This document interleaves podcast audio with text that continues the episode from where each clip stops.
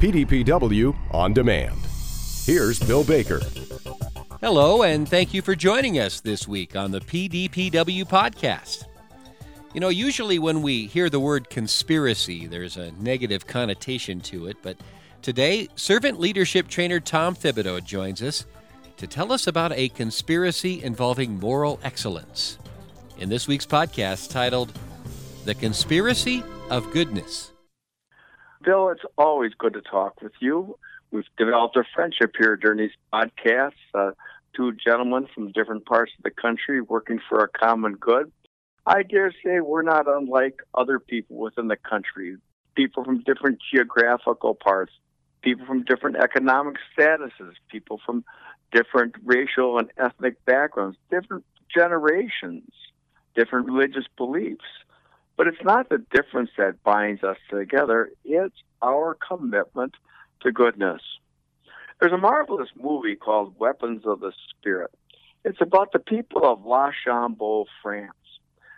La Chambon is in the mountains of northern France, and during the Second World War, they hid and saved the lives of over 5,000 Jews and Gypsies. They took families into their homes, hid them in their haylofts, hid them in their basements and their root cellars. Uh, they even printed out false passports and put them into beehives, recognizing that a Nazi or the Gestapo would never put their hand inside a beehive. And so they were very clever and thoughtful rural people. They knew what it was like to have been persecuted themselves, and they believed in the goodness and dignity of all people. A man who was born in La Chambon during the Second World War, he was born there to, to his Jewish parents, and the people of La Chambon got he and his family into Switzerland, and he was saved. He comes after a while as immigrants to the United States, and at 40 years of age, he wants to go back and find the family that saved his life, find the family that saved his mother and father's life and gave them new opportunities. So he goes back to La Chambon with a documentary crew and cannot find the family that was there, but he found one of their neighbors. And here's this old woman, has a babushka, has all the all the stories of her life written into the lines of her face. She has one tooth in the middle of her mouth. And he asked her a question. Why were you all willing to risk your lives to save strangers those of us who are Jewish and Gypsy. You sacrificed your lives, your well being. Any one of you could have been killed if you were caught. Why did you do it?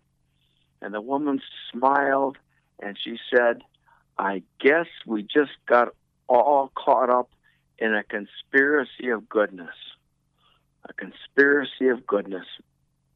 I showed the film in a class, and at the end of the class, I looked at my students. I said, What I'd like you to do tomorrow and this next week for your assignment, uh, no papers. I want you to go out and get involved in the conspiracy of goodness and then come back next week and tell us a story about it. So we left the classroom that night. People are kind of hesitant. They're not exactly sure what I meant, but they, they understood a conspiracy of goodness. This was going to stretch all of them. So people come back the next Monday night it's an evening class. And I said, well, did anybody have a chance to get involved in the conspiracy of goodness? And a woman raised her hand and she said, First off, I want to tell you this. I wasn't quite happy with that. I'm here in college. I thought I'd be writing papers and doing research. And here you are showing us a film and saying, Get involved in the conspiracy of goodness. I don't have time for a conspiracy of goodness.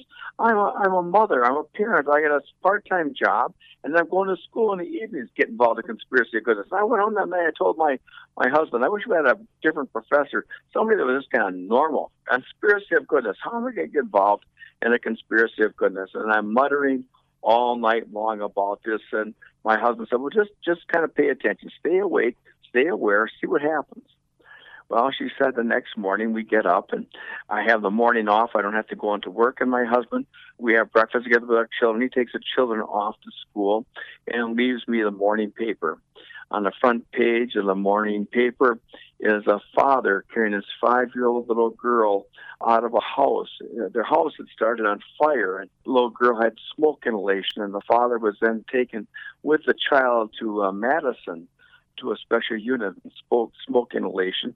And it said later that the mother had two smaller children, uh, one year old and a three year old, and she was being put up in a motel by the Red Cross.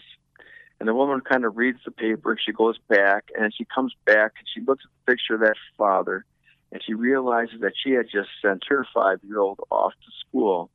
And she thought, conspiracy of goodness. She said, at my house, if the washing machine breaks down, uh, it's a it's, it's it's a catastrophe. What is it to lose your things in a house fire? And then she thinks about this mother and two children in a motel. So she calls the Red Cross and said, "Listen, I'd like to meet that uh, mother and uh, and those and those children, see what I could do to help today." The one that Red Cross said, "Oh, that just would be wonderful. They're kind of in shock right now and very scared." So she meets her at the motel and she introduces herself and she said, Listen, I saw the picture. How's your daughter and your husband? She said, My husband's okay, but my daughter is really struggling and we're very worried. She said, uh, Listen, can I do your laundry for you today? I, if something breaks, the laundry breaks down my house, we don't have any clean clothes. Can I do your laundry? And the woman said, well, that'd be wonderful, but all we have is the clothes on our back. And the woman uh, from the Red Cross said, Listen, I'll call the fire marshal. You two can go back up to the house and get get some of your clothes if you can find them, and I'll watch the children. So this stranger takes another woman who's just lost everything back to her home, and they rummage through and they pull out as much clothes and bedding as they can. She takes the woman back to her motel, says, could you use anything else? She said, well, we don't have any groceries or haven't had a hot meal. She said, I'll take care of that. You just take care of your children today. So she goes to a laundromat and she lays out 22 loads of wash the woman from the laundromat comes over and says, Wow, you got a lot of wash. And she said, Well, it's not really mine. And she begins to tell the story of the woman at the motel, and she had lost everything, and this stuff was smoke damaged. And so the woman at the laundromat said, Listen, you don't need to be paying for that. We'll pay for that. So they got to work and started taking care of the laundry. The woman calls up a couple of friends and said, Listen, there's this woman up in the hotel. She's got two small children. Could you go to the store and get some groceries? Get things that they could prepare in their rooms, get some cereal bowls, and they have a little refrigerator out there. Might want to get them some, some eating utensils. She calls another friend and said, Would you mind making a, a warm supper for them tonight? Some kind of casserole, you know, and maybe a little bit of dessert for, for the kids and this mother. And uh, at three o'clock, she says to the woman at the laundromat, "Listen, uh, my daughter's playing volleyball. I'll be back in an hour. So watch a little bit of the volleyball, and then I'll be back." She comes back an hour. The woman and her assistant at the laundromat had folded 22 loads of laundry and had them in boxes waiting for her. She thanks them. She goes and she picks up her, her friend who had made dinner. She goes and picks up the other friend who had bought groceries. And these three women go up to this motel room with uh, 22 loads of clean laundry for this mother and two small children. They provide her groceries. They ask what else that she could use. They have a hot meal for her, and they spend some time in conversation. Then they organize other friends who are willing to come each night and help this mother and children. They surround them with people who are caring about them. The mother's very worried. The little girl is still in intensive care. She said uh, they have to rebuild their house. They have nothing. She said 72 churches here in La Crosse. I names and addresses of all those churches. I think if everybody in the class would call five churches and give them this to put into their bulletin, that we could raise some money to help this family. She said, Who wants to help in this conspiracy of goodness? Tom. Well, I refuse. And so all of us took the names of churches and we asked them to put into the bulletin and tell the story about a family that had lost everything in a fire. And this woman had set up a bank account for them in their fire fund. And people started sending in money, and because I'd called some of the people, my name was was an article in the paper. I start getting checks, and I get this one with a one dollar bill attached with a safety pin. Dear friends, this is all I have until the last of the month, but I want you to have it for that family and those children. You people are God sent. One dollar bills, ten dollar bills, close to fifteen thousand dollars. Unfortunately, the little girl died of smoke inhalation. And then the family had to plan a funeral.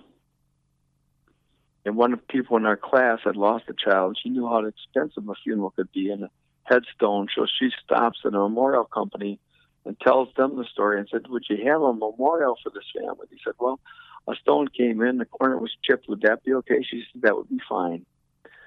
So on the day of the funeral, there's a beautiful memorial, and here's this family who've lost their five-year-old, surrounded by all these people who had done laundry and made meals and contributed. So this family was not alone, and they had fifteen thousand dollars, not to bring back a little girl, but to start a new hope because one woman had the audacity to begin a conspiracy of goodness. This is how it works. In all of our communities, each and every day, we see good people coming together, working together for our greater good on behalf of friends and neighbors and complete strangers. Conspiracy comes from two Latin words, cum spiritus, which means to breathe together to be in concert with each other, to recognize that the life force that flows through me flows through you. And yet we know that we're all connected. We have so much more in common than what divides us. I was in graduate school at Seattle University back in the 1973. I only had five dollars a week for spending money, and even in 1973, uh, five dollars a week wasn't much. Then I got there and uh, I had to put eight. I had forty dollars. I put eight five dollar bills in individual envelopes. Knowing myself well enough, I knew that if I left that forty bucks in my pocket, I could spend it all in one week. But I I parceled it out. I had a food uh, ticket in the in the lunchroom uh, through Friday night, but Saturday and Sunday I'd be on my own. So I had to kind of parcel out my my my money so I'd have enough uh, for, for Saturday and Sunday for a meal. Well, um, I don't know if it was a gift or a curse, but I found a tavern not too far from the university that on Wednesday nights had dollar pitchers. So uh, Thursday morning, I'm pretty much down to about uh, two dollars or three dollars a week after a night out. Um, I had also uh, found another little place not far from the from from the college where you could shoot pool and I'd go up there and I'd just kind of sit and back in the day you put your quarter on the rail and you wait your turn. And I'm up there and I watch everybody playing pool and there's this gentleman that's limping around the table and he's wiping everybody out. Pretty soon it's my turn and I put my quarter in. The balls come out and we rack them up and he says, "Hi, my name's Bud." I said, "Hi, Bud. My name's Tom." You around from you're around from these parts? I said, "No, I'm down here going to school at Seattle University. I come up here once twice a week just to reflect. He said, Well, I come up here two, three times a week. He said, My my wife died and my boys moved away. You notice I limp. He said, I worked at a cement factory and I got a hip injury. And so I'm up here and I talk to people and I love shooting pool. And we're shooting pool. Pretty soon, the only balls left on the table are mine. And he walks over and says, Hey, Tom, can you cook a turkey? I said, Yes, sir, I can. He said, What are you doing on Sunday? I said, nothing. He said, would you like to come to my house to cook a turkey? I'm thinking to myself, it's a weekend. I have no food. Turkey? Yes, I can. He writes down his address on a cocktail napkin. And Sunday morning, I go to church. And then I go and I find his house in the inner city. And it's a house where the porch is kind of slanted and it's got a, a rickety uh, screen door. And, and I knock on it, not too hard yeah, Tom, yeah, come on in. I walk in, and there's Bud, man that I'd met shooting pool and sitting in his living room watching speedboat races on Lake Washington. He has another older friend sitting there and another young mother with her child. He said, "Yeah, Tom." He said, "The turkey's in the in the kitchen." Well, his wife had died two years previously, and I don't believe anybody had given that kitchen a thorough cleaning for that time. And so here I am in a guy's kitchen that I had met shooting pool at a local tavern I'm cleaning out his kitchen. I'm washing up the turkey. I'm going through the drawers, seeing what I could find to make some dressing. I get it all made. I put it in the oven. The oven door comes off of my hand.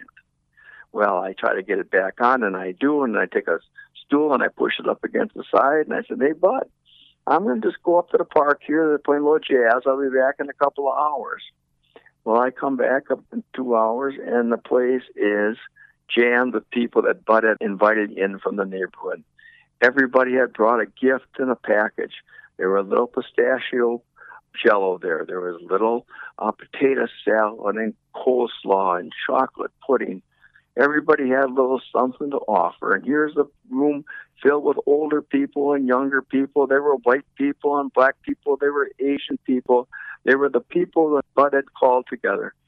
And there I am standing next to her host, slicing off turkey, and people coming and helping themselves to all the food offerings that have been brought by their neighbors. And I looked at what was taking place in that kitchen, and I said to Bud, Bud, this is great. This is really great. And he said, You know, Tom, when you ain't got much, you give yourself. When you ain't got much, you give yourself. To join a conspiracy of goodness is the gift of yourself. We don't have to have a lot of money. We don't have to have a lot of resources. What we have to have is a soul full of grace and a heart generated by love. Wanting to make friends out of strangers, wanting to create neighborhoods where everybody is welcome, wanting to live in a community where we are all fellow citizens, joining in for a good greater than ourselves. One of those people was my father in law, Norm Holtz from Reedsburg, Wisconsin. Norm was 15 in his sophomore year, but felt a call to serve. He joined the United States Navy. He didn't know how to swim, so he paid another guy to take his swimming test so he could get in the Navy. Age 16, he's on a, uh, on a ship, and he was in Pearl Harbor, right next to the Arizona. Norm, at age 16 and 17, was very good with numbers, and he became a bookkeeper. So he was in charge of making sure that everybody got paid, quartermaster, if you will. Very good with the books. Young guy. After the war, age 20, after serving for four years, comes back to Reedsburg, Wisconsin, and gets married. Starts uh, working in a shoe store. A man from the bank says, Norm, you're a veteran you got a lot of spunk. Listen, here's a gas station in town that needs to needs to stay open. I'm wondering if you'd be willing to buy it. I'll loan you the money. And Norm bought that gas station, and he had four lovely children. And he worked hard six days a week. One of those children, my wife. And then, on the birth of his fifth child, his wife died in childbirth leaving him with five small children and a gas station. His in laws moved in and helped care for the children, and he continued to work hard, very hard, so they'd all have a living. The first Christmas Eve, when I was courting his daughter, you know it's getting serious when you get invited home for Christmas. Had had dinner, and then after their dinner, their Christmas holiday cheer was brandy slushes. And if you never had a brandy slush this year at Christmas, look it up. You'll enjoy them, and it won't be your last. And we're having brandy slushes, and we're playing the little cards, and the phone rings.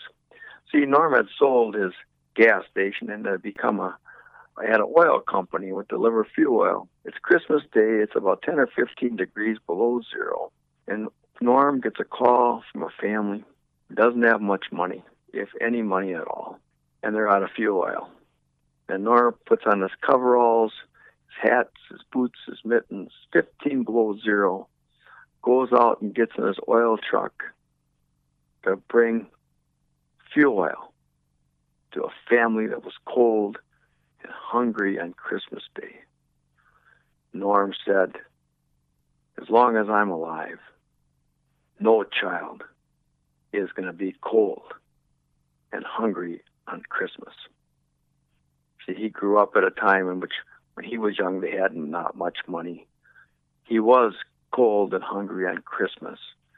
Being a part of the U.S. Navy gave him purpose, and now he's doing the same for his community.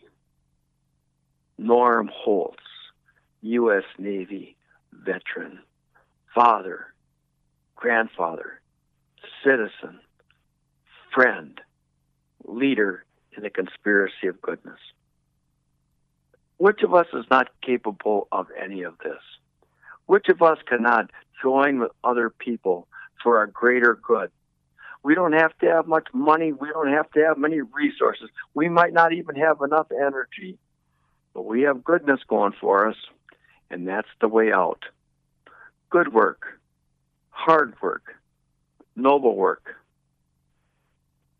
Now would be a good time to join or start a conspiracy of goodness.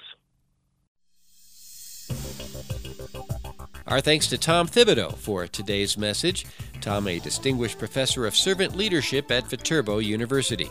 And for archived podcasts and more on demand programs, and for more on the professional development for today's dairy producer, head to PDPW's free website at pdpw.org. Until next time, have a safe and productive week.